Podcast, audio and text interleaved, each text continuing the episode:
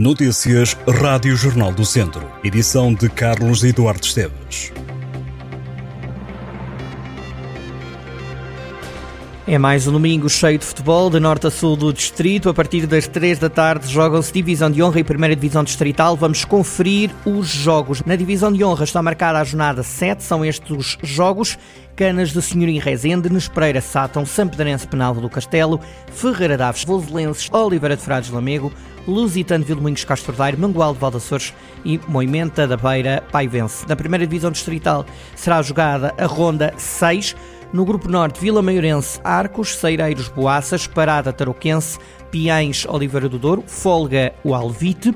No grupo centro estará de folga os Ciências, Jogos, Cesurense, Campia, Viseu United, Travanca, Vila Chantessá, Roriz e Santa Cruzense, Carvalhais. No grupo sul, Carregal do Sal, Santa Combadense, Molelos, Cabanas de Viriato, Moimenta do Dão, Santar, Besteiros, Valmadeiros e Silgueiros, Nandufo. No Campeonato de Portugal, na Série B, o Lamela joga frente ao Oliveira do Douro, na jornada 7. Para o Campeonato de Portugal, mas da Série C, o Mortágua joga no estádio do Sertanense.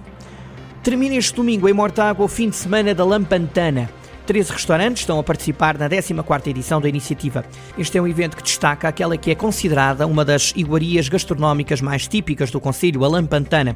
É confeccionada com carne de ovelha, assada numa caçoila de barro e servida com batata fardada e grelos. Além do serviço no restaurante, também há takeaway disponível em alguns dos espaços aderentes.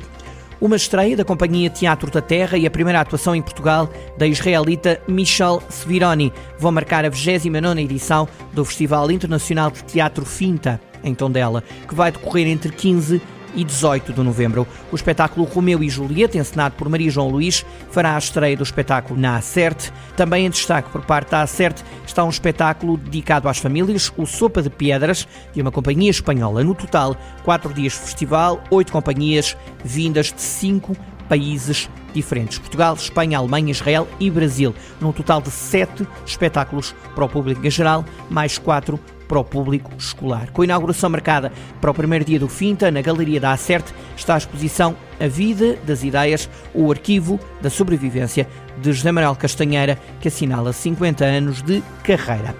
O Museu do Lamego mantém patente até fevereiro de 2024 a exposição Melancolia Tropical ou a Ilha do Equador, do fotógrafo Daniel Blofux. A mostra resulta de um convite feito ao artista para desenvolver um trabalho sobre a descolonização, que foi tema da segunda edição do evento decorrido no Conselho.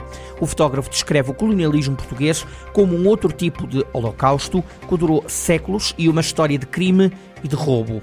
A mostra El Amigo contém mais de 100 obras entre fotografias, recortes de textos e imagens, oriundos de jornais e de livros, textos manuscritos, espécies botânicas, selos postais, mapas e outros materiais que querem questionar o passado colonial de Portugal.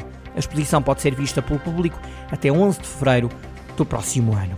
Um jogo de estratégia, antecipação, leitura do adversário e ataque. Palavras como esta podem descrever o xadrez, mas aprender este jogo e as regras que ele comporta é o desafio lançado pelo município de Tondela. A Biblioteca Municipal recebe uma nova edição de um workshop de xadrez no dia 4 de novembro. A atividade é pensada para pais e filhos participarem. É a segunda edição da iniciativa, começa às duas e meia da tarde, com fim previsto para três horas depois. A dinamização da atividade está a cargo do professor Pedro Uria. Não há limite de idade, podem participar elementos da mesma família, de várias faixas etárias. As inscrições são gratuitas, devem ser efetuadas na Biblioteca Municipal Tomás Ribeiro, no site rbt.cm-tondela.pt ou pelo endereço de correio eletrónico biblioteca.cm.tondela.pt. O Centro de Apoio Social de Viseu, que presta assistência a militares das Forças Armadas, vai assinalar no próximo dia 3 de novembro a cerimónia comemorativa dos 18 anos da instituição. A sessão tem início marcado para as 11 da manhã no Palácio dos Silveiras, na Rua Direita, onde chegou a funcionar o antigo quartel do Exército. O CAS Viseu foi criado a 3 de novembro de 2005, inicialmente como delegação do CAS Coimbra. São mais de 4 mil os beneficiários que recebem o apoio desta entidade e a área de intervenção abrange os distritos de Viseu e Guarda, além dos conselhos de Belmonte, Fundão e Covilhã, que pertencem a Castelo Branco.